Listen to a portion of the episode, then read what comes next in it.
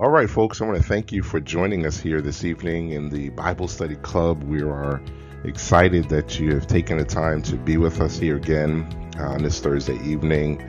Uh, we have we started last week diving into the book of First Peter. I'm sorry, the book of Second Peter, and we were looking at growing in knowledge, and, um, and we looked at the growth wheel. So, uh, for those who were there last week, hopefully you've been spending time on the wheel and getting to know God and drawing closer to Him. As we transition though into this week and we look at the book of Second Peter, chapter two, we're looking at a topic as you can see there boldly on your screen: truth versus lies. Uh, exposing false teachers and false teachings in the church. And, you know, a lot of times there are teachings that will make you shout, there are teachings that will make you think, there are teachings that will convict you, there are uh, God's word does a lot of different things. It stirs up a lot of different emotions. And today, I think this teaching is really about getting you to think a little bit. And, you know, you might be thinking, well, we're talking about false teachers and false teachings in the church. Well, why are we talking about this? Why do we need to spend time talking about this? And and the reason why is if you go back to um, Jesus Jesus warned us about this. This is really important, and this is why I want to, to talk about it because Jesus put emphasis on it. Look at what he said. He said, Beware of false prophets who come disguised as harmless sheep, but are really vicious wolves. You can identify them by their fruit, that is, by the way they act. And so Jesus made a mention of this. He also talked later in Matthew about in the last eight days that many false prophets would arise and things of that nature. So it's important because Jesus mentioned it. And notice that he said these are false prophets who come as harmless sheep, but they're inwardly they're vicious wolves. And one of the ways you identify them is by their why they act, by their fruit. And so we're going to take a look at this. But it wasn't just Jesus that warned this as well. Paul also gave us warning. Paul in, in 1 Timothy, he says, Now the Holy Spirit tells us clearly that in the last times some will turn away from the true faith. Think about that. Some will turn away from the true faith, and they will follow deceptive spirits and teachings that come from demons. These people are hypocrites and liars, and their consciences are dead. So we get this warning from Jesus. We get the same warning from from Paul, and as we look in Second Peter chapter two, Peter gives us a, an additional warning, and his warning actually goes a lot goes deep and it's actually warns us throughout this whole chapter. So he devotes this whole chapter, this whole portion of his letter that he's writing to just talking about uh, false teachers and false prophets. So, what are we going to do tonight? Um, we're going to talk about a few things tonight. Number one, we're going to figure out or, or discover how does this happen? How do these false teachings seep into the church? And we want to identify that. The second thing is we want to look at, and this is where we're going to spend a lot of our time this this session, is talking about the characteristics of false teachers, so that we can identify them um, when we hear it or see it. We can say, wait a second, there's something wrong about that. Okay, and then the third part is we're going to look at some false teachings that are invading the church today. Now, we're not going to do that part tonight because we're probably not going to get enough time. So I want to lay this other foundation and we'll spend the next session digging into the these false teachings that are invading the church today. Now, there's one thing that I want to be very clear about is what I'm not talking about. Is that I'm not talking about cults you know, there are lots of cults out there, and these cults are basically uh, organizations or groups that don't believe the truth. I'm gonna that's my own definition. There there could be a more formal definition, but and a lot of times they error in either their definition of salvation or who Christ is, and so they but they preach a gospel that's not the true gospel. That's a, a my again my own definitions of cults. We're not talking about cults here tonight. And there are lots of cult organizations out there. I'm not going to name them now, but we'll talk about those possibly in the future. But there are lots of cults out there, but we're not talking about cults. We're actually talking about teachings that are, or false teachers that are within the body of Christ. Jesus didn't say warn them about people outside the church. Peter was talking about people inside the church. And so we want to spend some time talking about that. And again, it leads to the question how? How does this happen? How do these teachings slide into, or slip into, or become part of the fabric of a church or the church, meaning the body of Christ? And there's a few ways that this happens. Here's the first one is when scripture gets taken out of context. You know, just as a side note, it's a good idea when you're reading scripture, um, read the verse before it, read the verse after it. In fact, maybe even read the whole chapter um, or read the whole letter if it's like a shorter book. It gives you kind of an idea of the context of the whole scripture, of the whole chapter, of the whole message or thought that the writer, or more specifically, that God is trying to deliver in relationship to what he's talking about in that verse. And so a lot of times these teachings get spread because scripture gets taken out of context. And I want to give you an example right now. And you've probably heard this said before. Um, I've heard it said in in my own church, um, church that I've gone to, and I've heard other people say this. And so I want to talk about this because this is a very famous uh, uh, verse that a lot of people take out of context. And so here it is. I'm going to give you the part that people often say, and here it is. Speak those things that are not as though they are. And you're probably shaking your head and nodding and saying, Yes, I've heard that said before. And a lot of times when people say it, people start jumping and shouting and, and professing things that are not as though they are. The problem is that verse is not totally in context. In fact, here's what I'm going to do I'm going to show you the whole verse, and you tell me, because when people see that, they often believe that they have the power to speak things that are not as though they are. For example, um, I'm I'm I'm going to have a million dollars next year by this time and they speak those things that are not as though they are. Right? They'll say, "I'm a millionaire today. By next year, I'm going to have." Just that's just a, an example. Whether it's a good example or not, I know, but it's just an example. And so people run around with the thought that I can speak those things that are not as though they are. Let's look at the whole verse, though. And I, and I want you to highlight this and tell me after reading the verse if you come to the same conclusion. Here's what Romans 4:17 says. It says, "As it is written, I have made thee a father of many nations. Here he's referring to Abraham. Before him who believed, I'm sorry, before him who he believed, even God, now notice, God who quickeneth or gives life to the dead, and calleth those things which be not as though they were. So notice, who is the has the ability to call those things which be not as though they were? It is God who does that. There's nowhere in Scripture that God says we have the ability to call those things that are not as though they were. Okay? As though they are, or though they are going to be. So we have to be very careful. A lot of times, false teachings creep into the church because Scripture gets taken out of context. And so that's why it's important when you're studying Scripture, read the whole verse, read the verse before, read the verse after, and make sure that your conclusion lines up with the context of the scripture.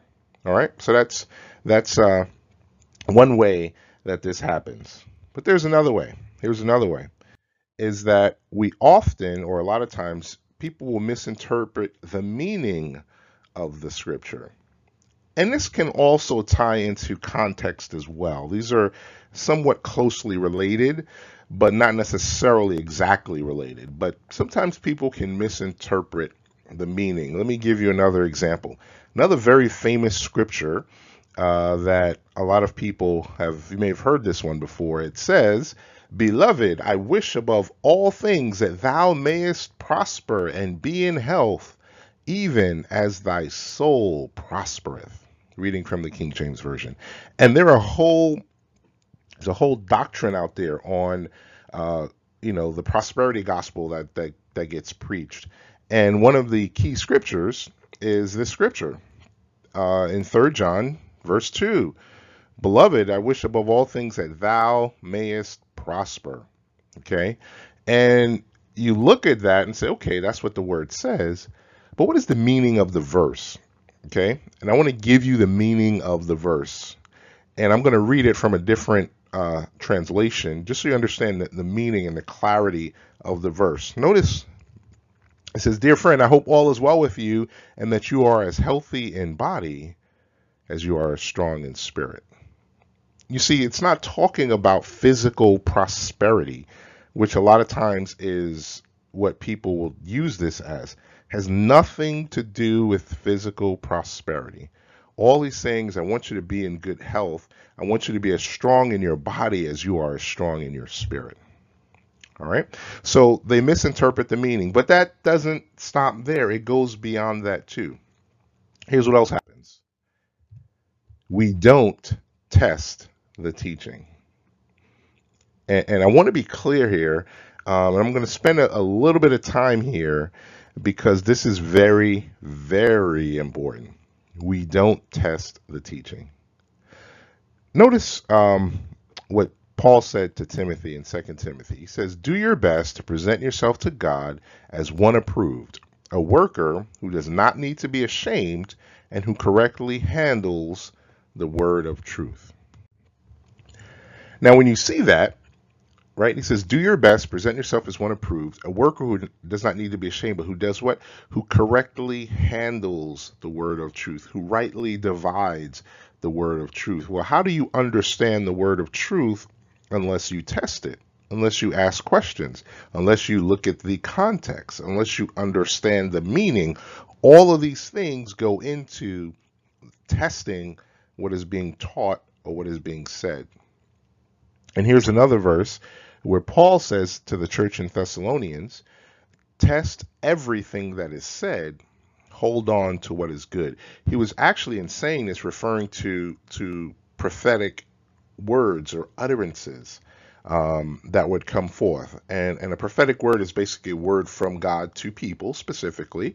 And what Paul was saying was test everything that is said. So we have a responsibility to do that. Test everything. It's okay to test everything. In fact, we encouraged to do this. In fact, it was commended. If you look in the book of Revelation, in Revelation, there were letters written to seven churches. One of them was the church in Ephesus. And notice what he says. He says, To the angel of the church in Ephesus, write, and I and I jumped ahead to verse 2.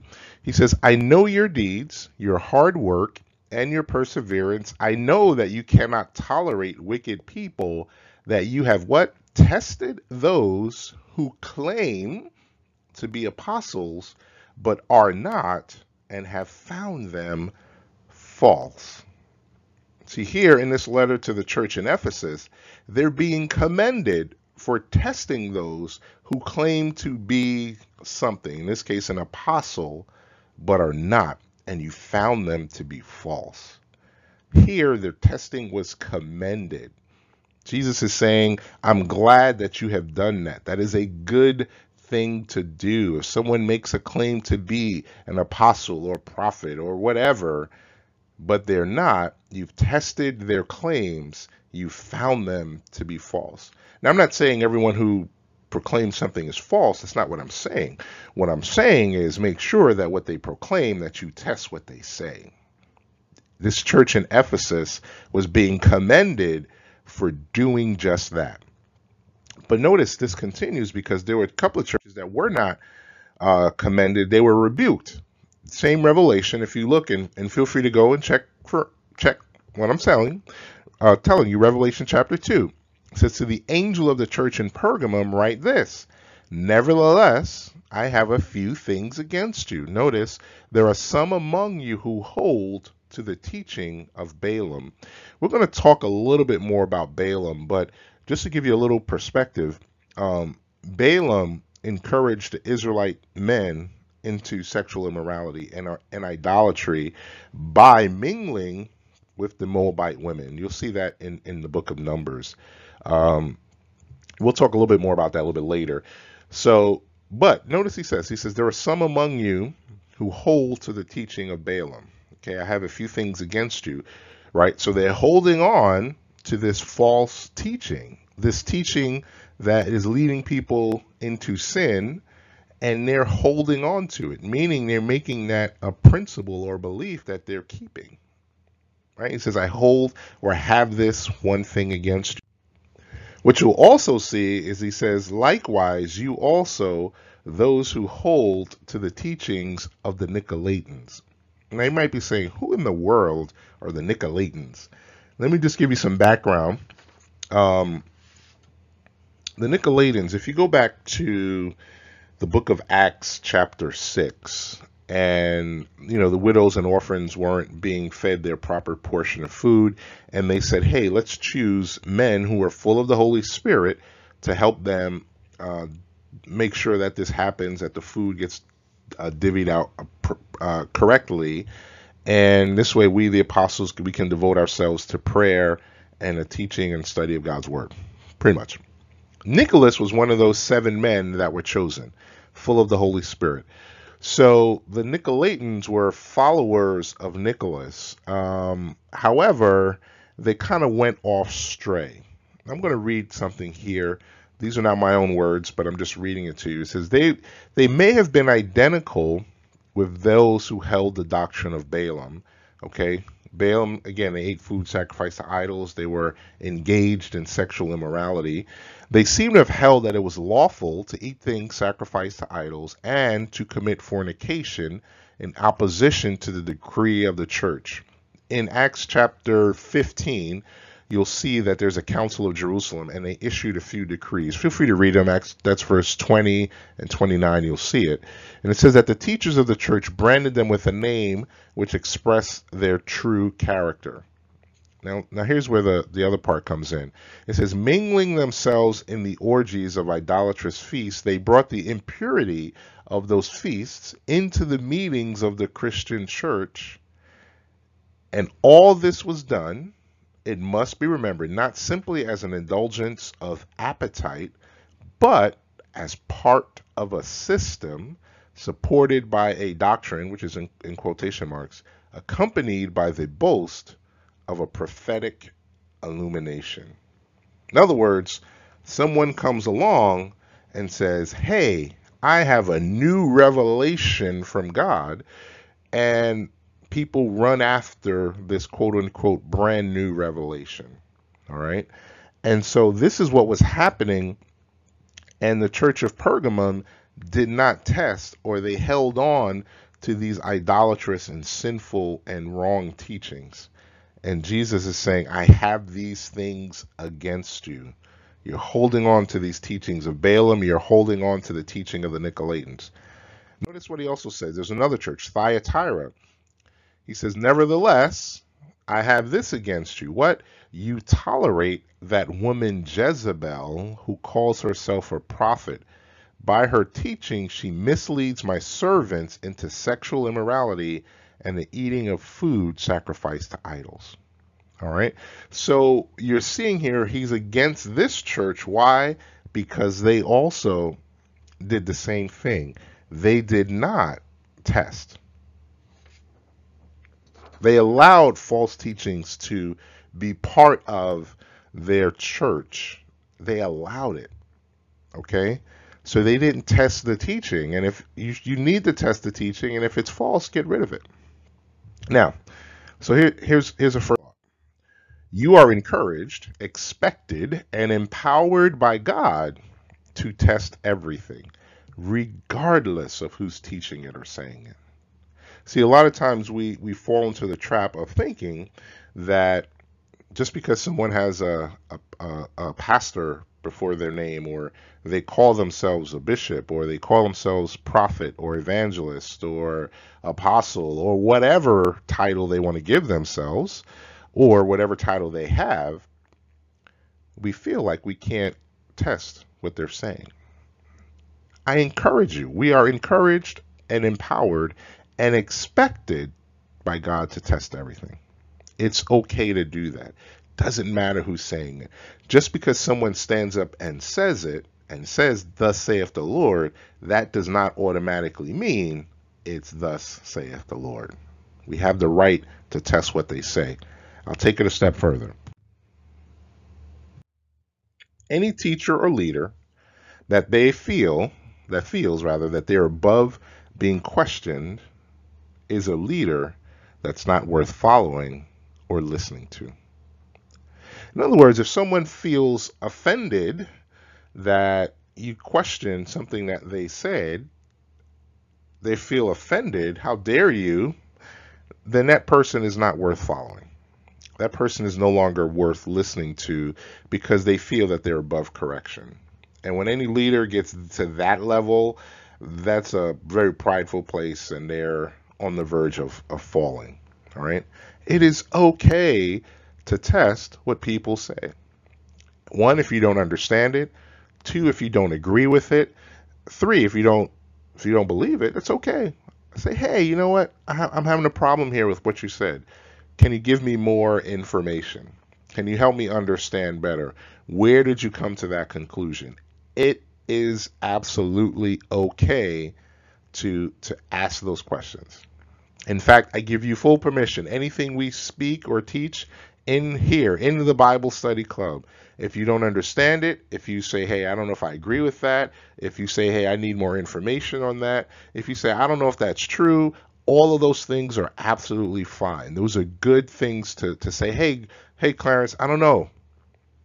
Ask. It's fine. We'll we'll dig deeper. And who knows? I'm not saying everything I say is is 100% right. It's what I believe. But guess what? God can give me more information, and maybe sometimes the things you believe can shift over time. Okay. But what I'm saying is though, don't just take it at face value. You owe it to yourself as a workman approved by God, studying to show yourself approved, the workman who rightly handles the word of truth. Very, very important that you do that and take on that responsibility. You have every right to question anything that gets preached or taught in the Bible study club. I give you full 100% permission. You will not offend. Absolutely not. Here's why. If it's the truth, then I should be able to explain it and defend what I believe is the truth. And then if it's if it's if it's an error, if it needs to be corrected, then I will thank you because now we've come to a better understanding of what the truth really is. You see, so it's a win-win. All right? So I give you full permission to do that. Anything you don't understand, anything that doesn't make sense, anything that's unclear, anything that you might say, "Hmm, I don't know about that one, brother."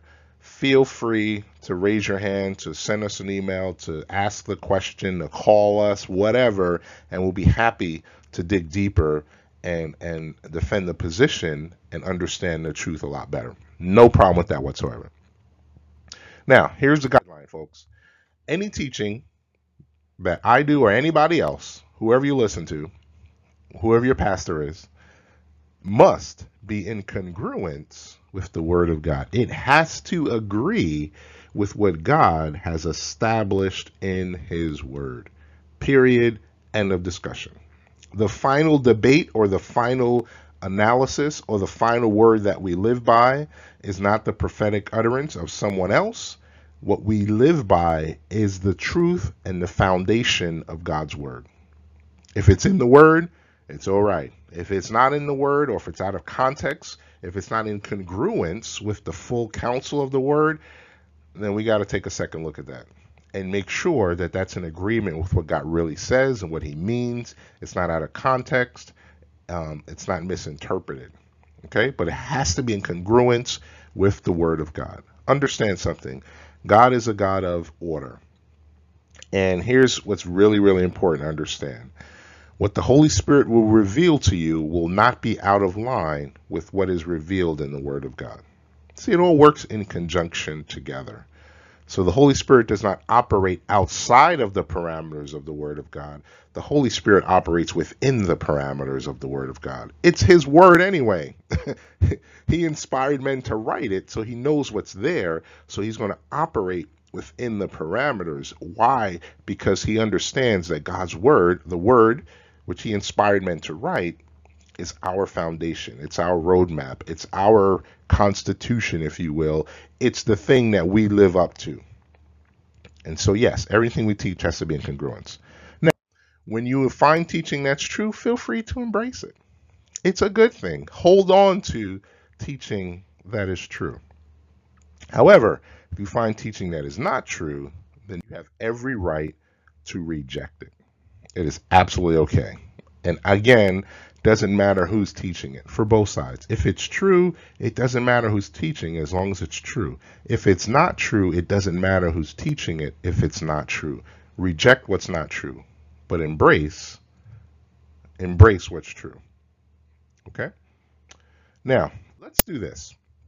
We want to now look at now that we've laid our foundation here, we want to start looking at some of these characteristics of false teachers. Now, in doing this, I'm not necessarily identifying specific people who I may consider false teachers out there today. I'm not doing that. What I am doing is looking at the general characteristics that are common amongst false teachers. That's what we're doing, okay? And in 2 Peter chapter 2, verse 1, here's what Peter says.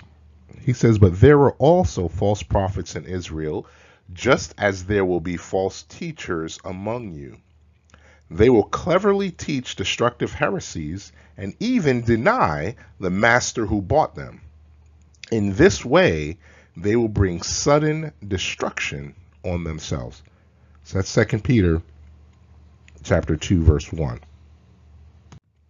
And within this verse, we discover some characteristics that we'll notice about uh, these false teachers. And, and here's the first one they dwell among you. In other words, another way of thinking about it is they look just like you. Maybe they're sitting in the pew right next to you. Maybe they lift their hands to worship just like you do. Maybe they open the Bible and preach from the Bible just like you do. In other words, they dwell among you right? There will be false teachers among you. Keep that in mind. They're not outside, they're potentially inside the walls of the church. Second thing you notice is that they're good at what they do. See, these aren't like amateurs. These people know what they're doing.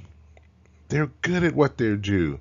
They're good orators or good speakers or good teachers. These aren't some amateurs here. They're good at what they do and they're clever. You see, think about it, and I'll, and I'll go back to um, the Garden of Eden for an example. When Satan tempted Eve, Satan was very clever in his approach.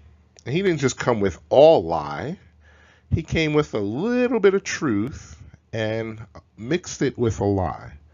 All right. Well, if you think about math, when you have a negative and a positive, you end up with a negative. So if you have a, a little bit of lie and, and a little bit of truth, then you have a lie.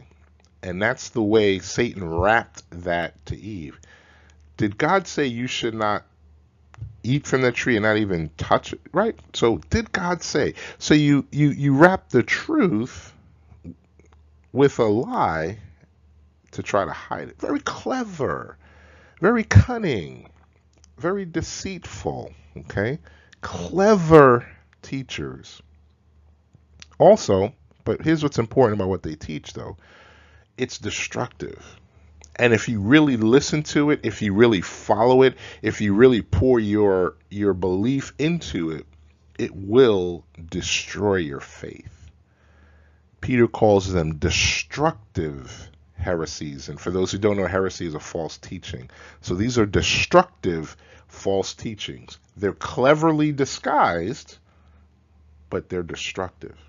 And if you follow them, they will destroy your faith. This is all what Peter said in verse 1. And a lot of times they end up challenging the deity of Christ.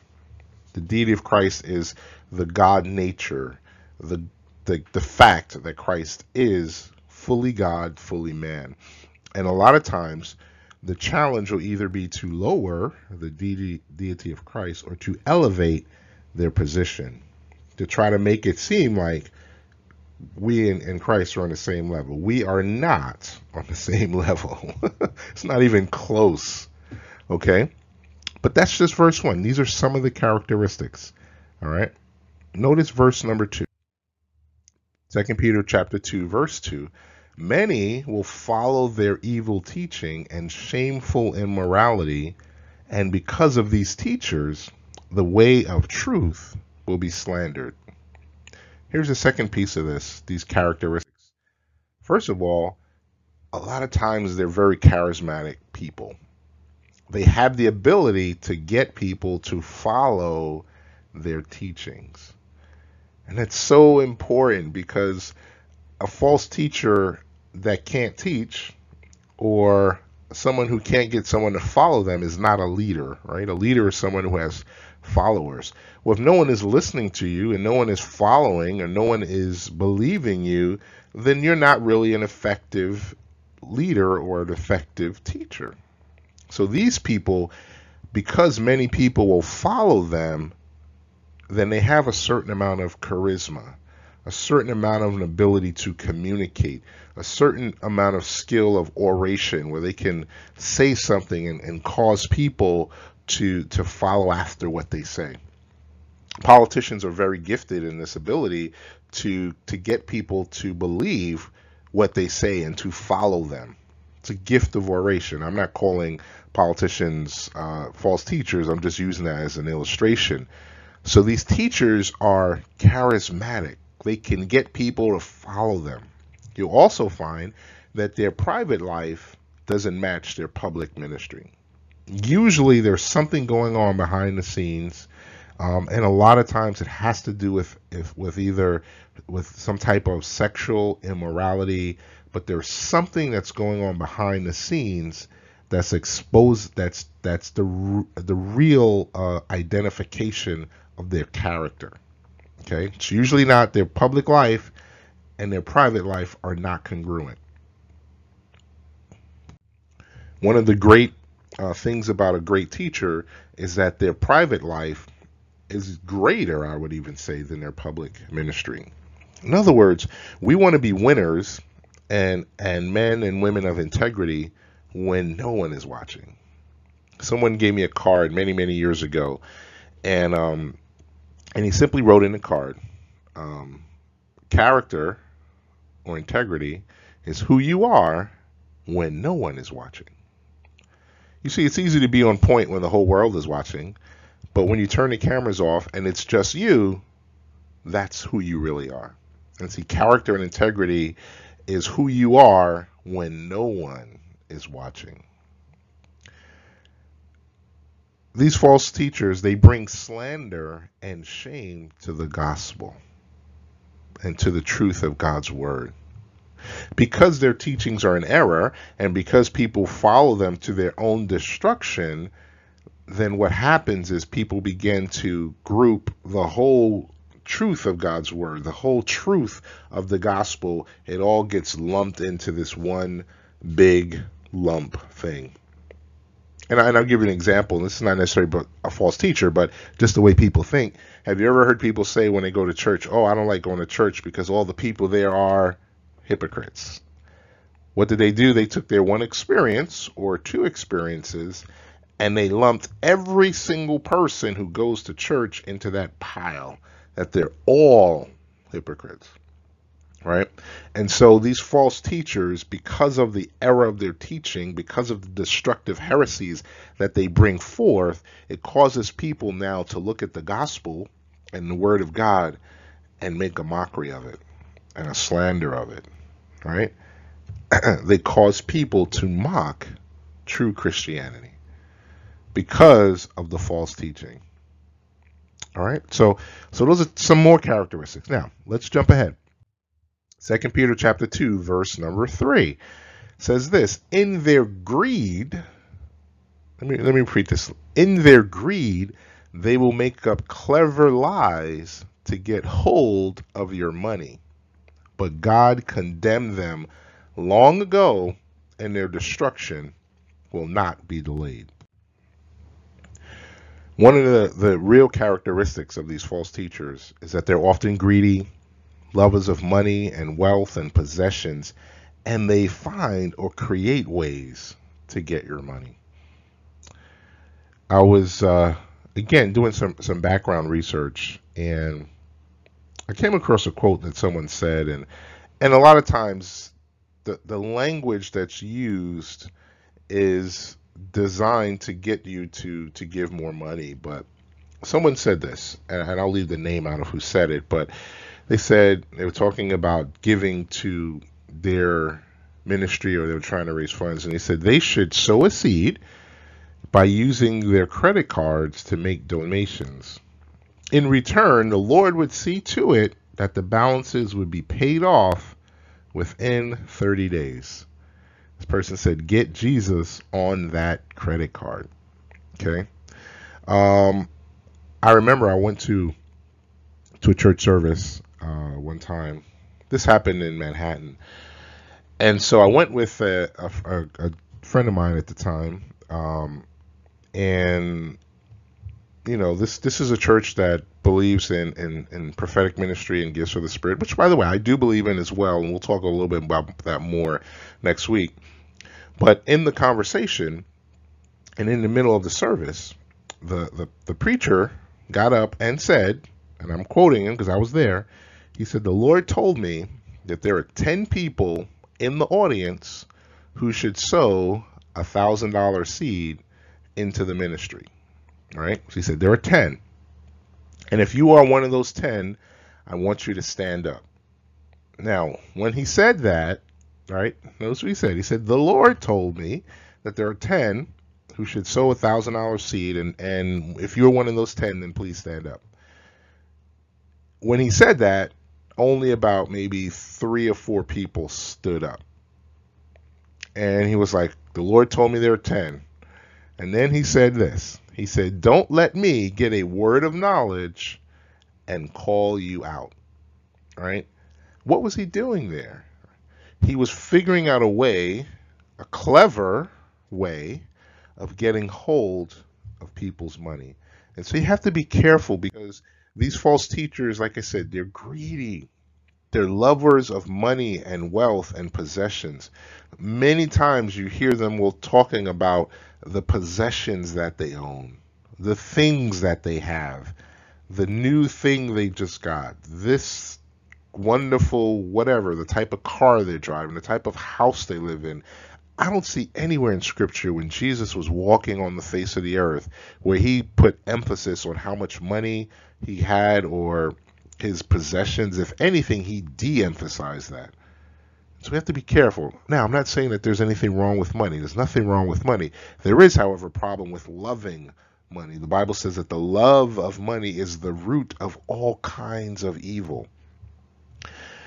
Again, they create new ways. I call them lies. That's my word. To give you, get you to give them your money. You know, a lot of times I've heard preachers do this too, where they're preaching on a certain scripture in a certain verse, and maybe it's Psalm 46:10 or Jeremiah 29:11 or something like that, and they're what they'll tell you is okay. Well, if it's Jeremiah 29:11, if you send in $29.11, right? There's a Jeremiah blessing when you send in $29.11. Or if you um, send this gift to my ministry of XYZ, then I'm going to release this special anointing on this cloth and I'm going to send the cloth to you. This is all stuff, ways of getting you to give them, for you to give them your money. 2 Peter chapter 2 verse 10. It says these people are proud and arrogant, daring even to scoff at supernatural beings without so much as trembling. You see, a lot of times what you'll find is that these people are very proud and very arrogant. and the real center of the ministry, the exaltation is not really going to God.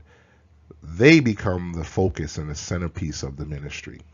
Very proud and very arrogant.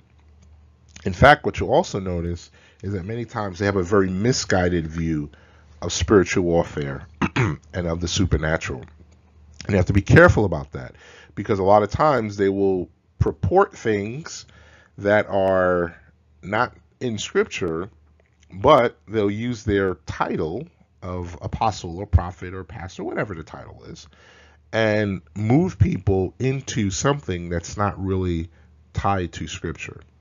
I was looking at, uh, I remember going to um, a, a church service, this is many years ago, and there was this whole laughing movement that popped into the church. Now, where you find this in scripture, I have no idea. But I remember going into the service, and when I walked in, the first thing I could detect was that this was not normal. There was not a sense of the presence of God in this place. There was a spirit in that place, but it wasn't the presence of God. And so, a lot of times, people in seeking out quote unquote experiences they seek after things and they become uh, susceptible to these types of things. And so you have to be very, very careful because their view of the supernatural, which I fully believe in, God is able to do supernatural things above and beyond anything I could ever think or imagine, or you could ever think or imagine. But a lot of times these false teachers have a misguided uh, view of the supernatural and spiritual warfare, right?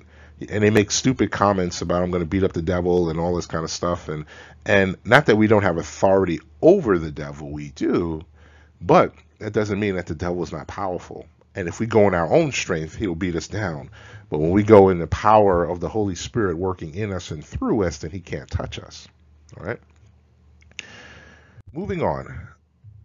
Verse 12 we're in 2 peter chapter 2 verse 12 and 13 it says these false teachers are like unthinking animals creatures of instinct born to be caught and destroyed they scoff at things they do not understand and like animals they will be destroyed their destruction is their reward for the harm they have done they love to indulge in pleasures in broad daylight they are a disgrace and a stain among you. They delight in deception, even as they eat with you in your fellowship meals. You see, these false teachers, they often have uncontrolled passions.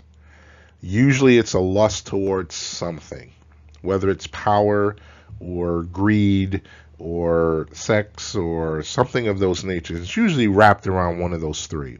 It's either a lust for power, a lust for greed, uh, a lust for money rather, or a lust for sexual immorality. It's usually wrapped around one of those three things, and it's uncontrolled. They're like wild animals, right? Who have no control over anything that they do. These uncontrolled passions, and also there's no remorse or shame for their sinful ways.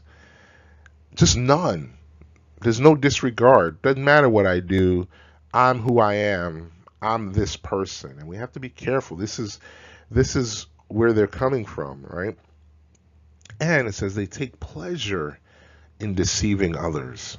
You know, there was this uh, documentary I watched um, about a a fake healer, and, and again, I'm not saying that healing is fake because I fully believe in the gifts of the spirit and operation of that, and we'll talk again more about that next week.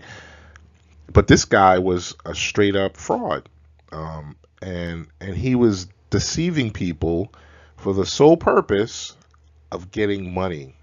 And there was a docu- documentary uh, created about him. I won't name the name now. If you want to know about it, feel contact me afterwards. I'll be glad to get it to you. But he was deceiving people, and it was all about getting more money. At the end of the day, he just go in the back and look at how much he collected, and that was his kind of his laughing moment. Almost like, look how gullible these people are. Okay. They take pleasure in deceiving others. And notice that they're often part of the fellowship of the body of Christ. See, again, they dwell among you. They're next to you.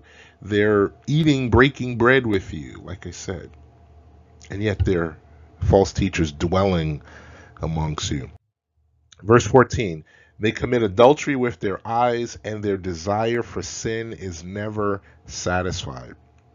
They lure unstable people into sin, and they are well trained in greed. They live under God's curse.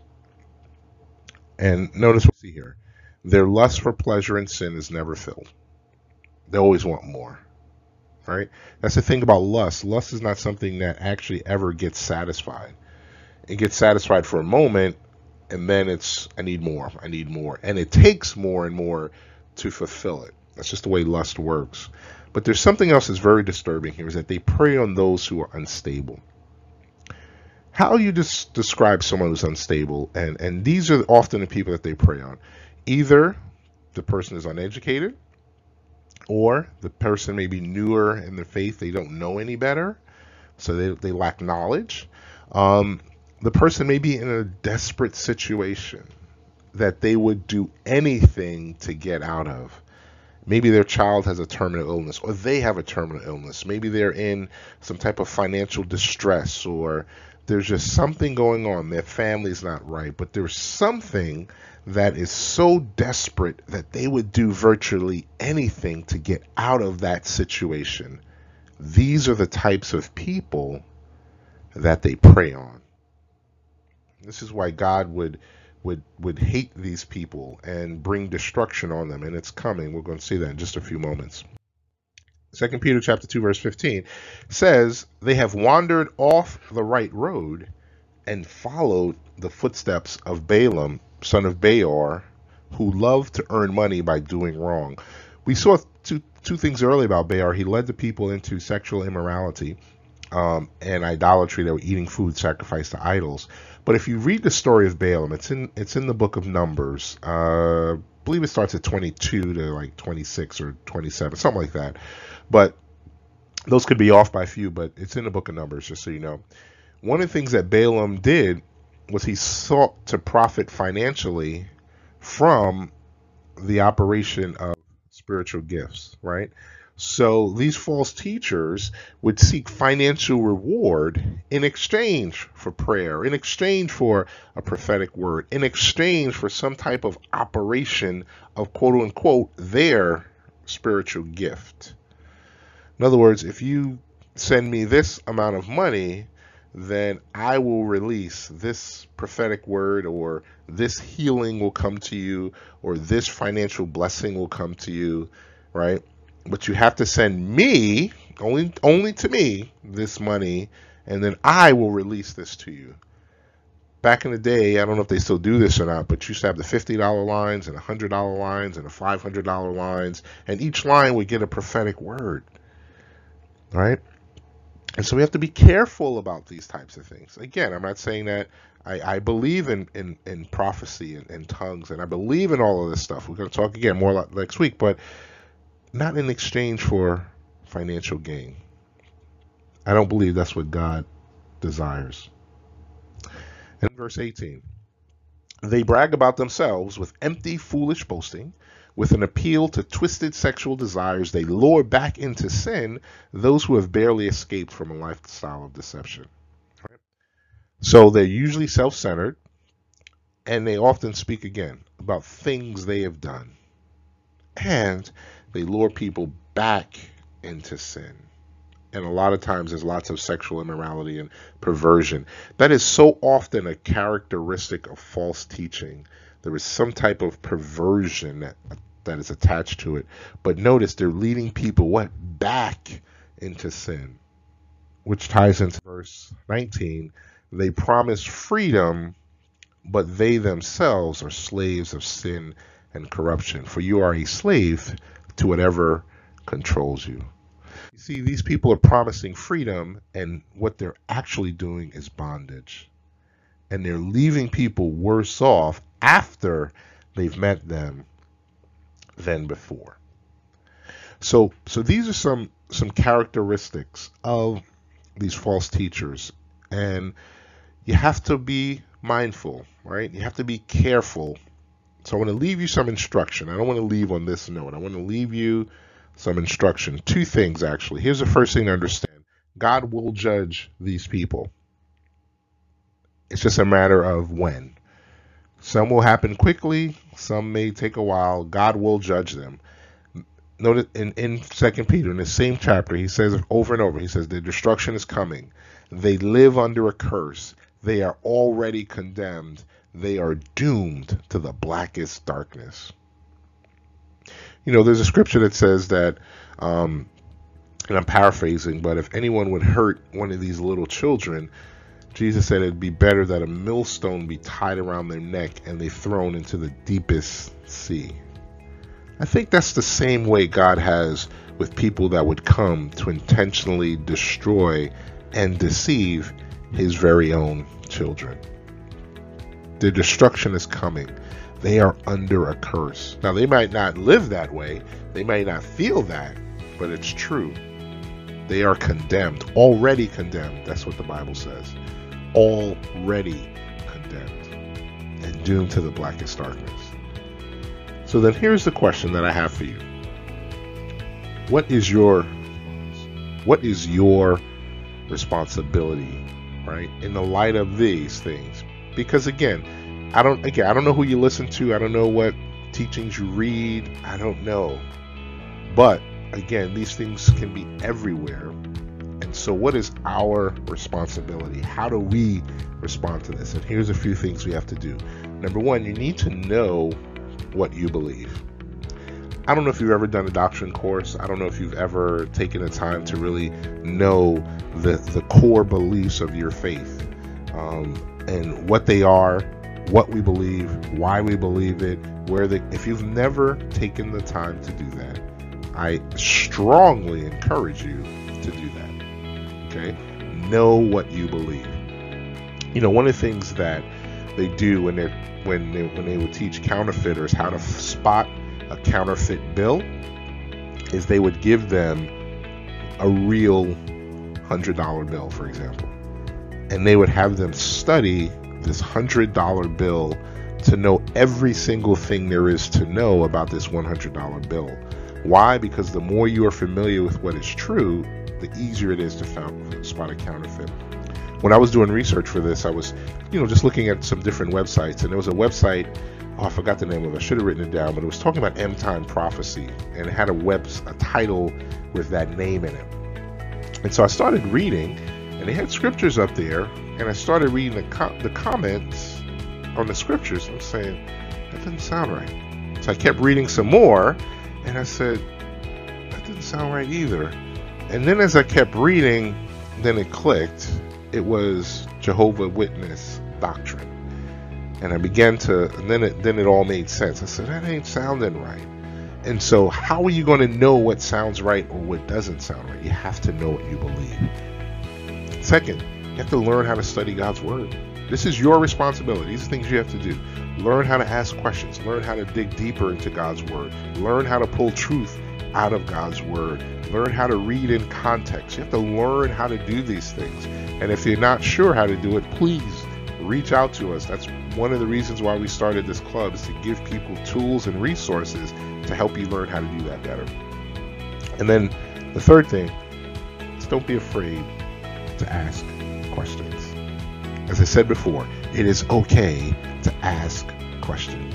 It is okay to um, to find out to say, hey, you know what? Something doesn't sound right about that. Something is doesn't. It's okay ask us any question you want. You have our permission. We are, we love it. You know, asking questions is a good thing because it means you want to know more and learn more. So we strongly encourage you.